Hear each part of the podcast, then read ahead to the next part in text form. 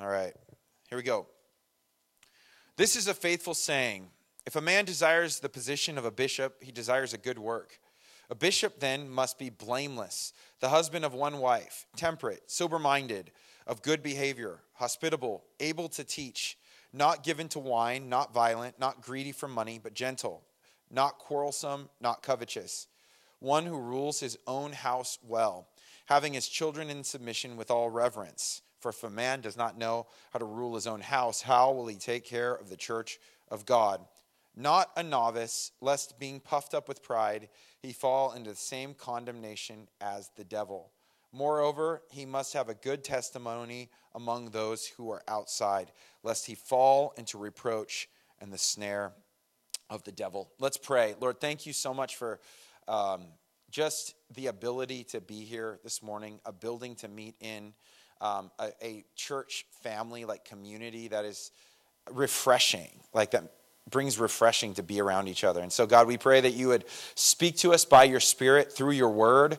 Lord, give us ears to hear, give us eyes to see what you want us to, to hear and see and, and understand. Lord, soften our hearts and help us to strive to follow you, be more like you. Um, and we love you, Lord, and we thank you and praise you in Jesus' name. Amen. All right, you guys may be seated. So, Paul uh, has been encouraging Timothy uh, little background, really quick background. This letter was written to Timothy. He's like a son in the faith to Paul, and they're in Ephesus. Uh, the, Timothy's ministry in Ephesus. Vibrant work happened in Ephesus. Really, really cool stuff. False teachers had come in and started to, to populate, like bring you know really bad doctrine into the population and so a lot of people are finding themselves uh, messed up by it and so paul's sending timothy in there and, and he's saying Timothy, reestablish the church and do it like this. So, what we have in Timothy, 1 Timothy, 2 Timothy, and Titus, are what we call pastoral epistles, letters to the pastors. And so, of course, we get great uh, understanding of what was happening in Ephesus in you know first century, um, but we also get really good uh, understanding as to like how a church should operate. And so, there's some really good stuff in there. Um, that they, they continue to follow God's ordained and ordered way. Last week we touched on uh, women's roles in ministry um, and where we all fit. So we were talking about that. There should be. I don't know if the podcast got up last week. Hopefully it'll be up this week. If you missed it, you can you can check in on that. Uh, but this week we're going to be looking at the role of the episcope. That would be the way to describe what we see here. Uh, bishop, um, more commonly uh, called eld, uh, um, overseer. That would be like the more common use of the term. A little bit different potentially than elder, uh, or, or I mean, than pastor, what we call pastor, which is like a shepherd. But it would be like someone running and overseeing church ministry. So I think it would be close to what we would see, you know, now as like a pastor. Um, and then next week we'll be talking about the role of a deacon, like those servants who are part of um, the, the physical, a lot of the physical ministry that happens in a church. Both positions of leadership are absolutely needed in the church, and both, uh, both of which the people involved in need to take their calling seriously. So while this is a call to those who are in leadership, it does not mean it's not a call to everyone. Um, I think that these are really signs of mature believers, not just of well, oh, good, this will be just for the pastor, so preach it to yourself, you know. This is like signs of mature believers, and, and a leader's got to be a mature believer, or else what are they leading you to, to or towards? So, but but keep in mind as you're hearing these things, don't just go, "Oh, thank goodness I'm not a pastor. I don't want to do any of those things." You know, this is more like for it's a lot more for all of us than we would think, but it's absolutely uh, essential for a pastor, okay, or leaders, uh, high end leaders ordering uh, a church, those who are in, in like board type, you know, leadership positions, um, overseeing many. So, uh, verse 1 this is a faithful saying. If a man desires the position of a bishop or overseer, he desires a good work. First of all, it is good to aspire to the calling and the position of leadership that in the church. Whatever God calls you to, however He leads you. It is good to do it. Um, uh, I, have been heard, I think my old, old pastor, the original senior pastor I had when I first got saved would say, like, if you could do, I think it's a Spurgeon quote, if you could do anything besides ministry, do it. If you have to do ministry, you have to do it, which I, I actually understand that. It kind of shows your true calling. But the idea and the calling of being in this position of leadership, it's, it's a good thing, but it's also work. It's not going to be easy. I, think I had it in my mind when I first got into ministry. I, I would see some of the pastors and I felt like they were like just drinking Starbucks all the time and like kind of cruising around or whatever. And before they get on a plane to go speak somewhere, you know, and I'm like, wow, that looks really interesting, you know. And then, um, then I became an intern, and my job was cleaning the toilets uh, after the first three services before the night one, and um, you know, things started to change at that point. Um, and you start getting involved, involved in more and more, and you find out this is a lot of labor and this is a lot of hard stuff. And, and then you start walking through stuff with people, and you go, oh, the actual physical labor was the easy part. The people are actually the hardest and best part. So it's a, it's a good work. It's a good work. Uh, and so as we look at these qualifications, it's, it's not just leadership calling, but it's, it's, it's for all of us. But to follow God and to serve in the ministry, it's, it's going to take effort, right? And, but there's nothing worth having that doesn't take work. Everything takes work, right? If you want to be good at something, it takes effort. Uh, obviously, our salvation is by God's grace alone, but there's no doubt our sanctification, as we grow closer to Him, is certainly affected by our discipline.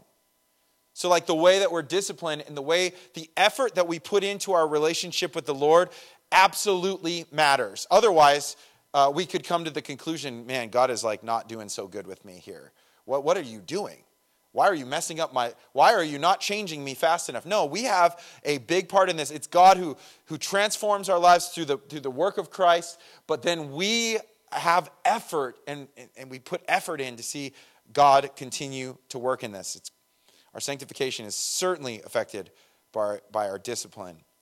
To be like Jesus means to put in the effort and discipline and to trust uh, effort and discipline to trust in the grace of God, the power of His Spirit, and the truth of His Word. That's really what it comes down to, right?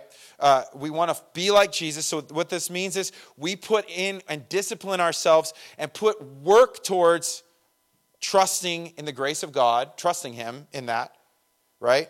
Uh, in the power of His Holy Spirit, believing that God can really transform lives. And I think this is the key a cleaned up version of your old self is not what we're looking for.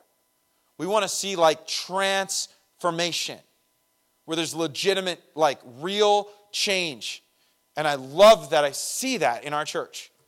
I mean, I've seen it for myself, I can see it. Uh, and, and that's just so beautiful. And that is such a powerful uh, testimony. But then also to trust Him at His word. So that's, that's where we find ourselves, right? Uh, disciplining ourselves to, to believe in what he's done, uh, to continue to believe in what he's doing, and um, to trust him at his word. It's important to understand we'll never be perfect, but this is like the desire and the aim and the direction of a leader. Because especially as we get like deeper into it, when it's like, uh, don't be quarrelsome, um, you know, make sure that your house is completely in order. And you're like, I snapped at my kid yesterday. Someone else has to do the message. You know, like we're, it's, we are, the idea is that you are moving towards desiring and putting great effort towards becoming more and more like this person described here in 1 Timothy chapter 3. So don't be discouraged uh, in a sense where you're like, oh, I'm, I, am i am not there, so therefore I can never be used. Uh, no, God wants to work in that, but it starts with the desire. I think a lot of times we're just lazy. We don't want to be more than we are, right? We don't want to see God move us further on. We're like, I got salvation, I'm going to heaven, I'm good. No need to go any further down the road here. Verse 2 A bishop then must be blameless, the husband of one wife, temperate, sober minded, of good behavior, hospitable, and able to teach. So the idea of blameless, it's irreproachable. That's what the, the word means. Or less open to criticism, mature. Uh, the idea is that there's nothing, there's no easy way to have like an indictment against them, right? You're, you're not leaving a bunch of holes for people to poke into. You're, you're living a life that is mature and that is above reproach as much as possible, right? So you're not an easy target for, for people to, to take you down because you've got like really corrupted character. Um, by the way, as a leader, the, this section is terrifying. You just say that. like, because you just like, it's just like, you're looking at it, you're like, how am I on this? How am I on this? And I, that's why I think it's good to go, all right, Lord, here's where I think I'm at. Can you please help me grow in this? Can I be better at that? Can I grow into this? Can I be better at that? Okay, so uh, a bishop must be blameless, the husband of one wife. Uh, there's been debate about this. Um, is, does it mean, you know, that you can't be remarried? Does it mean that you can't be single? Of course, Paul was seemingly single at this point. Um, uh, Jesus was single, and they had pretty good ministries. Um, so that, that doesn't seem to be the case. I don't think it's, it's remarriage either. That doesn't seem like necessarily the issue because the essence of it is a one woman man. That's like, that's like the essence of the word a one woman man. That uh, a husband is is all about his wife. That's my wife. I'm a one woman man. and so I'm lucky because she's a good one. I picked good. I didn't even know how good I picked, but I picked good. Um, but that's the idea. So, uh, but that's really, really important, you know, that you be a one woman man.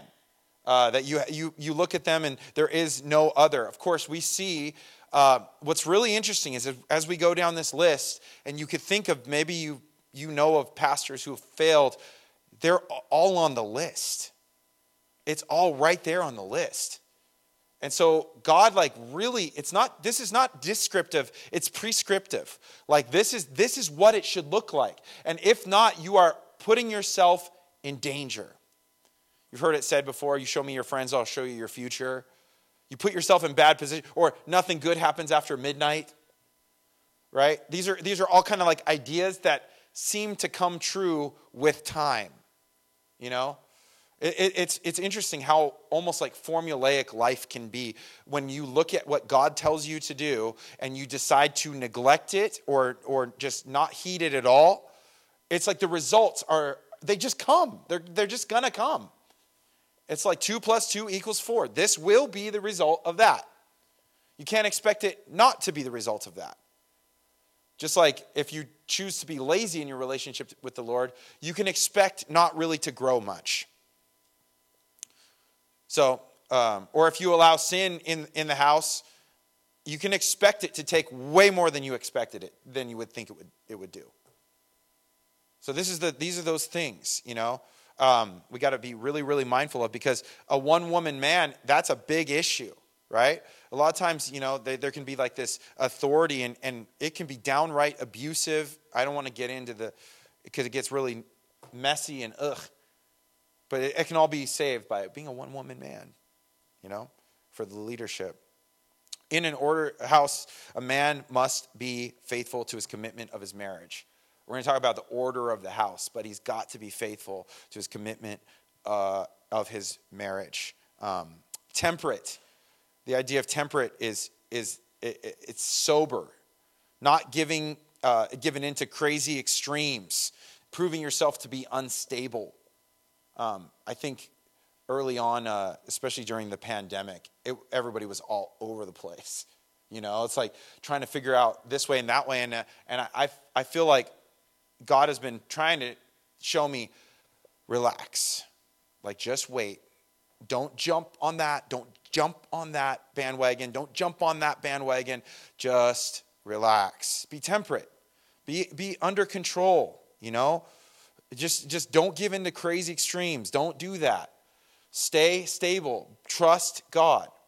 You know, even as it's, it's interesting, think it's in, is it Matthew 24 or Matthew? I think it's Matthew 24, where uh, Jesus is saying, like, talking about the end times, you know? And he's like, there's gonna be wars, there's gonna be rumors of wars, there's gonna be all these d- things going on. And he says, but don't be troubled. I'm telling you this so you're not troubled, so you don't worry about it. But it's funny, we were talking, uh, I was talking with a group of friends, and they were saying, this is the exact passage people use to be troubled when the Bible says, don't be. I'm telling you this so you're not troubled. Don't worry about it. Like I, I've, I've got it. This is don't. This is not the place of a Christian to do this sort of a thing and to be all stressed out. And so it brings like a steady hand to a crazy world that goes like this, back and forth. So leaders need to be that. Uh, and, and be able to like be temperate and trust God and believe God and not be moved by every little wind of everything. We, usually, when you're moved by that, it's you are driven by fear, not by God. And those don't go together. They actually are like polar opposites. And so that even when you think or act like you're doing it for God, you're actually promoting like a false gospel in a sense. Because that is not what God would do or ask you to do. So, you know, temperate for leaders. Um, Sober minded. This, this means like being self controlled or, or prudent. This is having, we've got to have eyes wide open. That's being sober minded, right? Uh, to the elements uh, of these words and, and like, you know, looking around at what's going on. We've got to be sober minded with where we're at. We've got to have our eyes wide open to really what's going on around us and to be able to apply wisdom when we see it, right?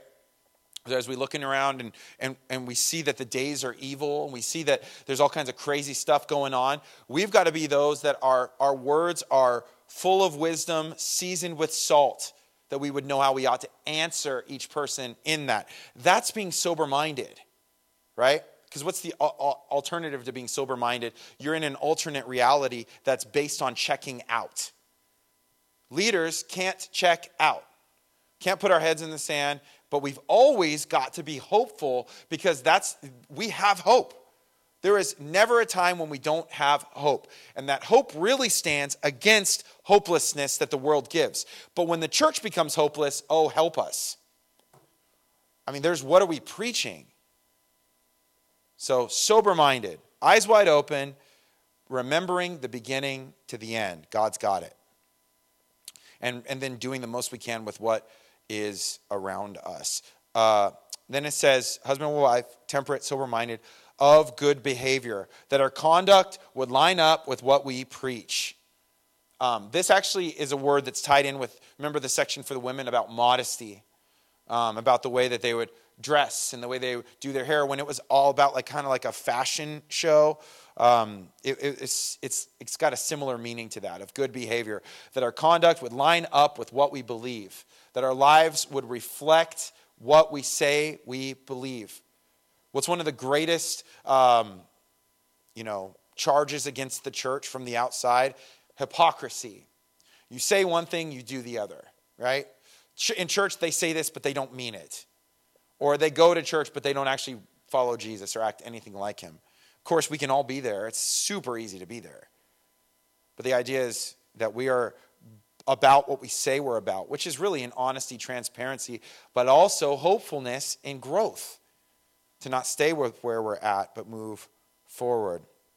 Um, hospitable and able to teach. Hospitable, uh, it's like loving strangers, not just being about yourself. Um, and really, this changed. Romans 5 tells us, I've been doing these studies on the atonement, which is awesome because Easter's coming up. Uh, by the way, I think, I, I, I think we have the goods lined up for Easter.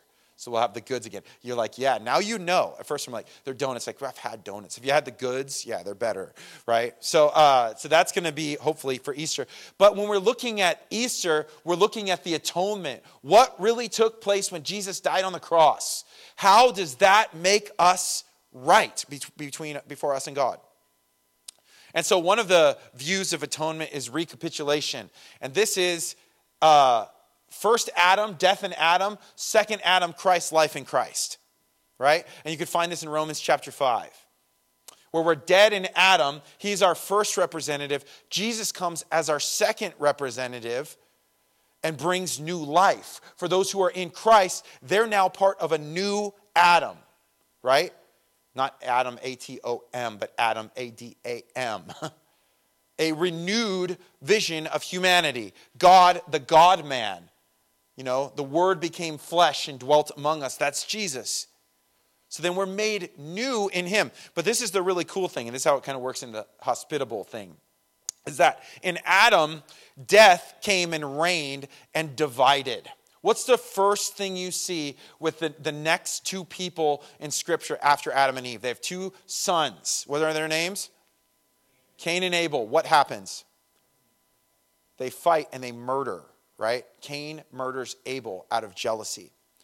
So, what happened when, with Adam is, is division. And all of a sudden, we are separated and we're divided. So, the symptoms you see around us are a symptom of the kingdom of Adam. This is, this is the ideology that's still in the first Adam. But in Christ, everything changed. He made us new, and we're like, yes. And, uh, he made us uh, righteous before a holy God, and we're like, yes. Uh, he made us heaven bound. We're like, yes, absolutely. We're stoked with that. We're into that.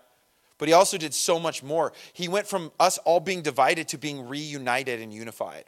He put back the image of God as, as the higher value when we look at one another.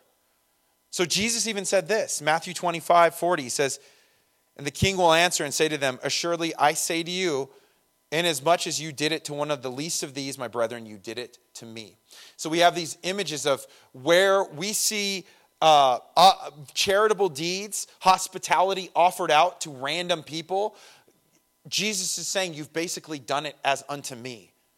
There's like a reunifying and value of as you do this to these people, it's like you've done it unto me. That is in the second Adam, that's in Christ. So, our hospitality and our loving of strangers is based on the fact that in doing so, we're like loving Christ. You get that? It's like a seismic change from division, from, from like separation to um, being reunited in love. It's really cool. I was like nerding out on that this week. I was like all pumped. I'm like, whoa. From separation to reunification. So when you see the world around you, you go, that's what, of course, that's what the world does. This is all the world has ever done. But the believers who are part of a new kingdom, who are in the second Adam, which is Christ, new creation, unity. So we bring peace. We bring shalom back to the world.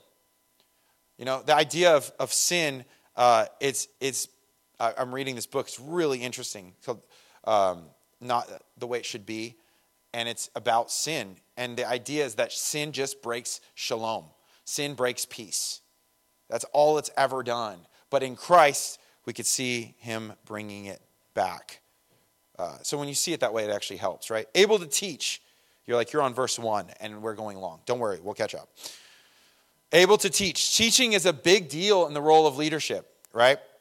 You know, there's a huge lack of understanding uh, in the global church. Um, and, and I think it, a lot of times it's because we've sold out legit teaching for like, um, quit, like clips that can go viral you know? And, and it's not to say those clips don't matter they do matter but like it, it takes time to develop um, and to grow in real teaching and real understanding. And it's vitally important that church leaders know what to teach and know how to teach right?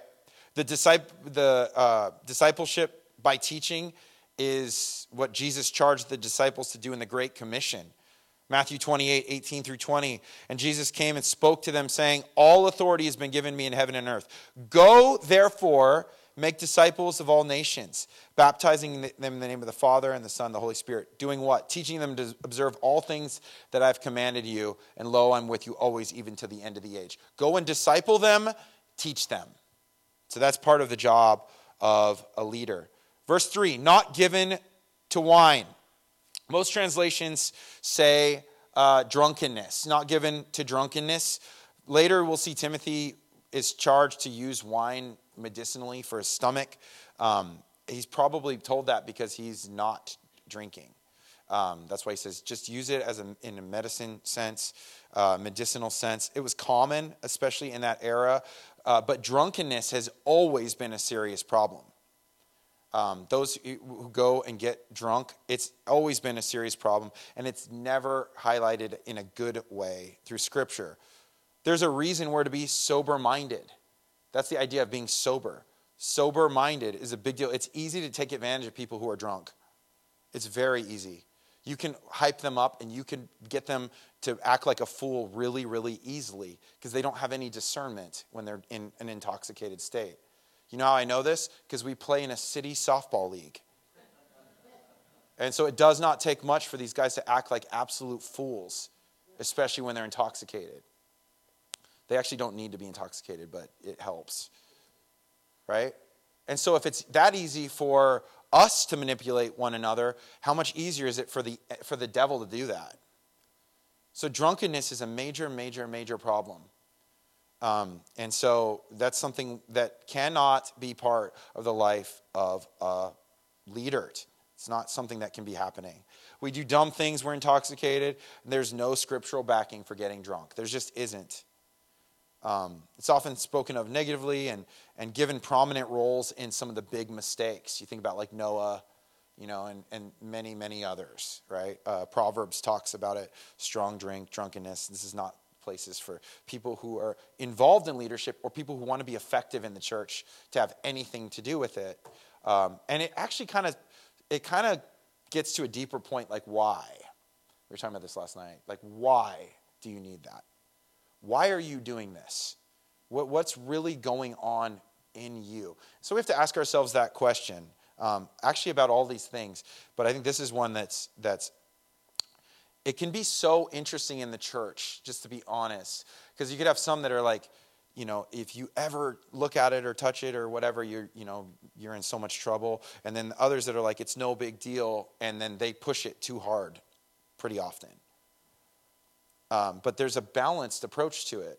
You know, I'm, you guys probably know me personally. I'm come from alcoholic family background. It's not got a place in my life anyway. Just because my family, we just don't do this well, like at all. Like you know, I'd be on the other softball teams if this was the case, you know. Um, so for me, it's not something I want anything to do with, and has no value for my my life or my family's life. Um, again, biblically speaking, though, one of Jesus' first miracles was turning water into wine. So what do you do with that, right? so there's there's not it's not like an anti thing. Drunkenness, one hundred percent. You know, so there's there's like a, a, part where it's like, yeah, you could see that. That makes sense. You can have that in your life. Drunkenness, big time problem. Can't have it.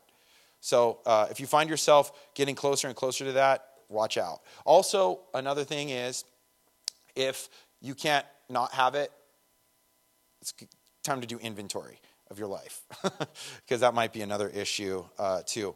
But you know, like again, he tells Timothy, hey, take some wine. Don't, don't be weird about this, but don't let it control you. All these things are things that will control you, right? Womanizers, this will take you out of the ministry. Drunkenness will take you out of the ministry. Not caring about people will take you out of the ministry. All of that stuff is it's it's there to, to mess you up. So don't be given to any of these things, all right?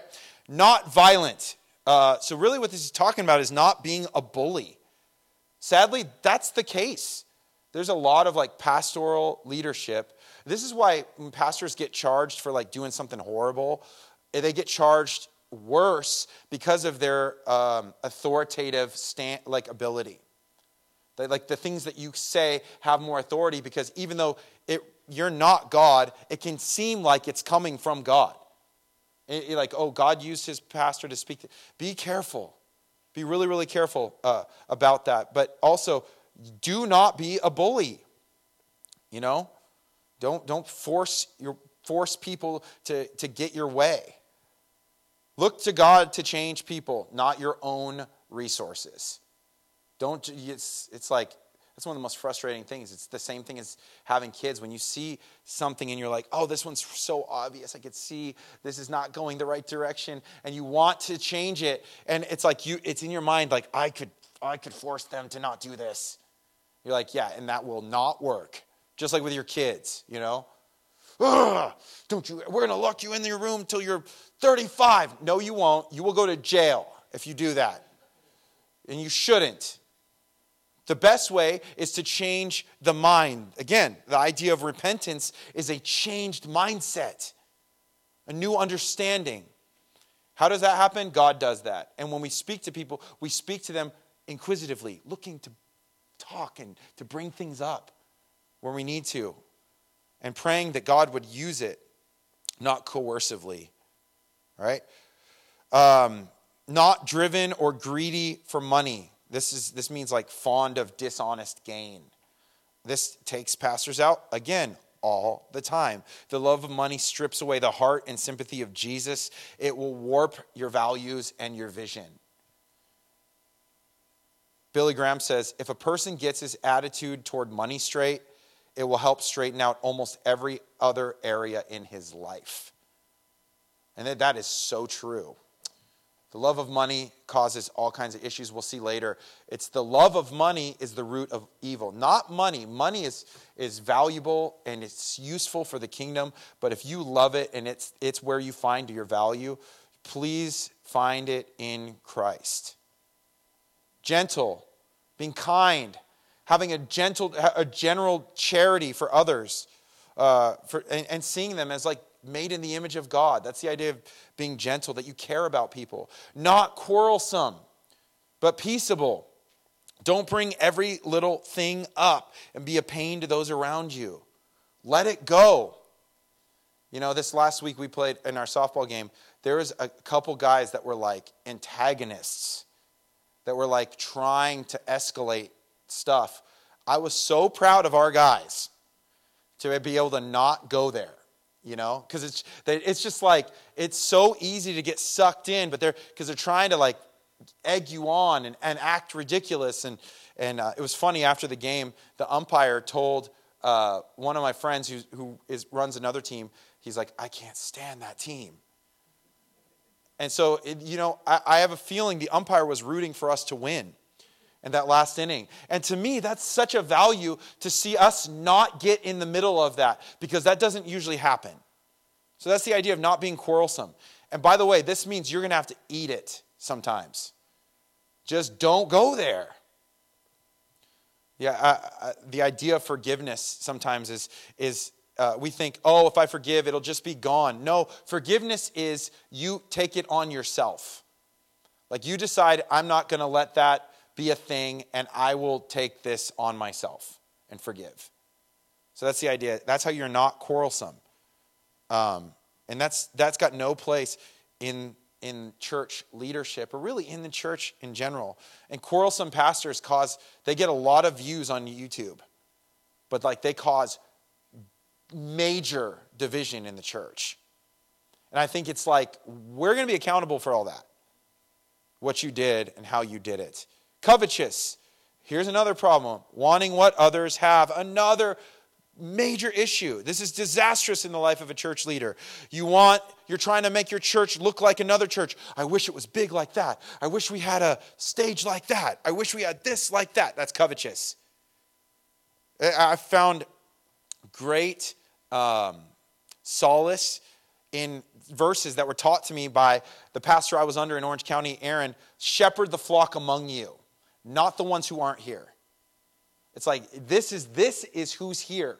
And I love who's here. And that frees you because if you're trying to like be something you're not and try to reach something you're not, not only are you not going to get there by doing that, because you can never be like anyone else. And by the way, when you can be like somebody else, you'll find out that they had way more problems than you thought. But you can not miss the people around you. You can love those like here, now, and that's just so freeing and good. Okay, verse 4 one who rules his own house well, having his children in submission with all reverence. For if a man does not know how to rule his own house, how will he take care of the church of God? Moving on. No, I'm just kidding. This would be the hardest one in some sense, right? Uh, no. Um, one that does not, or, you know, this is some, we're looking for someone who doesn't hang his family out to dry. This has been another issue throughout generations where a pastor viewed the church more valuable than their family. And how do you, how was it uh, seen? Well, look at all the people coming in. Well, we know that's not the fruit of necessarily things being good, right? And so it's not hanging your family out to dry. Uh, I could say, as the only person that's here full time, there was always more to do. and I have to, I have to be careful, like, because it was like, okay, Monday's my day off. Now I drop the kids off at school, and now I'm here Monday. I just do it. it's like Monday, Monday, late, late Friday, Sunday. You know, it's like, slow down, calm down. You know, don't, and I, and I'm, I think about that at night, like, man, I gotta, my kids, my family, first ministry, my wonderful wife, who is a saint. But a messed up household means a messed up life in general. And, and it will cause more and more issues the further you go down that road. It's also important to understand sometimes you can parent well and your kids just do stupid stuff. You raised them right, they just decided to be dumb. And you know what? You were probably dumb too, so they got it from you. That's like a lineage thing. That's like in your DNA, you know. But it's important to understand it's like, you know, sometimes you can raise them completely right, and then they go off and do their own thing as an adult. What can you do? You, you continue to pray for them, you continue to model Jesus to them, but this doesn't mean that, that you're out, you can't do ministry, as far as I see it. This is when your house is out of order. So um, it's important to have that. Uh, because part of it is you can't lead where you haven't gone yourself. So, uh, verse 6 not a novice, lest being puffed up with pride, he fall into the same condemnation as the devil. Um, so, this is not a new convert, a new believer knowing the danger pride can have, especially in those raised up too quickly. And it is so important. Now, I'm so glad that my first job in the church world was cleaning toilets. I'm serious. I mean, it sounds like not cool. Like, is that abusive? I mean, you know, it's like the work, and especially like when you look at like the hours and you're like, how much you're getting paid, you're like, I don't know if this meets the standards, you know, but it's such a good thing for you to enter into in humility. Like, you're nothing. You think you're someone, you're not. And this is unfortunately extra common in, among those who either have great gifting or great influence. Um, especially, so if you have great gifting, your natural ability to speak, or you're an amazing guitar player and singer, you can you can like so you start leading worship. Um, just the it's again the formula it's like it's undefeated. The, the results are out. It does not work well it does not end well uh, all of these things that we're talking about speak to character before anything else without the character comes catastrophe it's just coming right and so it's hard though, because especially when you're like, gosh, I need a worship leader. Man, this guy's really good. Ah, just kind of put him up there. And then all of a sudden, they're really good. And everybody's like, whoa, you're amazing, all this and that. And they're like, oh, they don't know I'm kind of a mess. And I'm not doing really too good. And then all of a sudden, I better not show that to anybody. And then all of a sudden, it turns into a thing. You start getting more prideful and all this and that. So it can be someone who's really, really talented or someone who's like got great influence. I think this is a lot of times when we see celebrities become Christians and then they're not. It's because they, as soon as they get saved, they're thrown on the biggest stages. Get up there so everyone can see you. They are not ready for this. They're not ready. They haven't been discipled. So Paul is saying, Timothy, don't put a novice in a position where they're only going to fail. If you love them, be slow with them. Give it time, develop them or else it's going to be a disaster for them because what's going to happen? They'll be puffed up with pride and fall into the same condemnation as the devil. They'll think they're something they aren't, and they'll, they'll, go, across, they'll go right past a line they shouldn't cross. Disaster. This is a warning to all of us, right? And I remember even thinking, like, when I first got saved, I was just like, man, I really want to just serve God. And, and it's like I couldn't get to serving fast enough. I got to get there. I got to get there. I got to get there. You know, I want to do this. I want to be a part of it. And it just seemed like it was slower than I expected. And I'm so grateful for that. It's like God's protection and wise leadership that said, whoa, that didn't look like something we want to see in your life. Let's slow this whole thing down a little bit. You know? Oh, and now you are in leadership, but it's going to come with like a very hard season and breaking. Because God cannot use you to, to the utmost unless you've been broken in some sense. Otherwise, there's just like, no, what do you give? What do you have to give? I mean, that's where we get like these like cheery, cheery things I can't stand. Like, what? Who are you? You know, wake up, hey everyone, how's every? You know, it's like, your secrets scare me the most.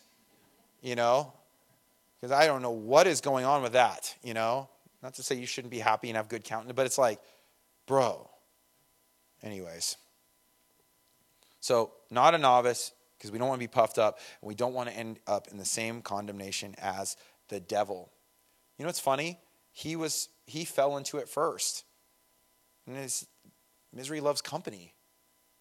Just wants to bring everybody else down in the same way. Again, how do how do we uh, combat this? It's discipleship. I remember hearing at the pastors conference some years ago. There was this guy, uh, and he's really big in the in the music world, and and his whole thing was this: We've got to disciple those uh, who come in, and especially it was his was influencers, people who have natural influence because they have this ability to say things and people believe them, but they shouldn't.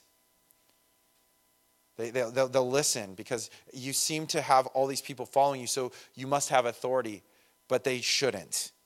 So his thing is not because a lot of times the church is like, wow, you can get a lot of people to come here now. Thank you. You'll be used greatly. And it's like, no, don't do that. Pull them away and disciple them. Teach them what it means to follow Jesus. Give them, get them into a place of a disciplined life so that when they do approach being able to do ministry, they're ready for it. And they're not going to be shipwrecked because the damage that's done when they fall is way, way worse than not having them in the first place.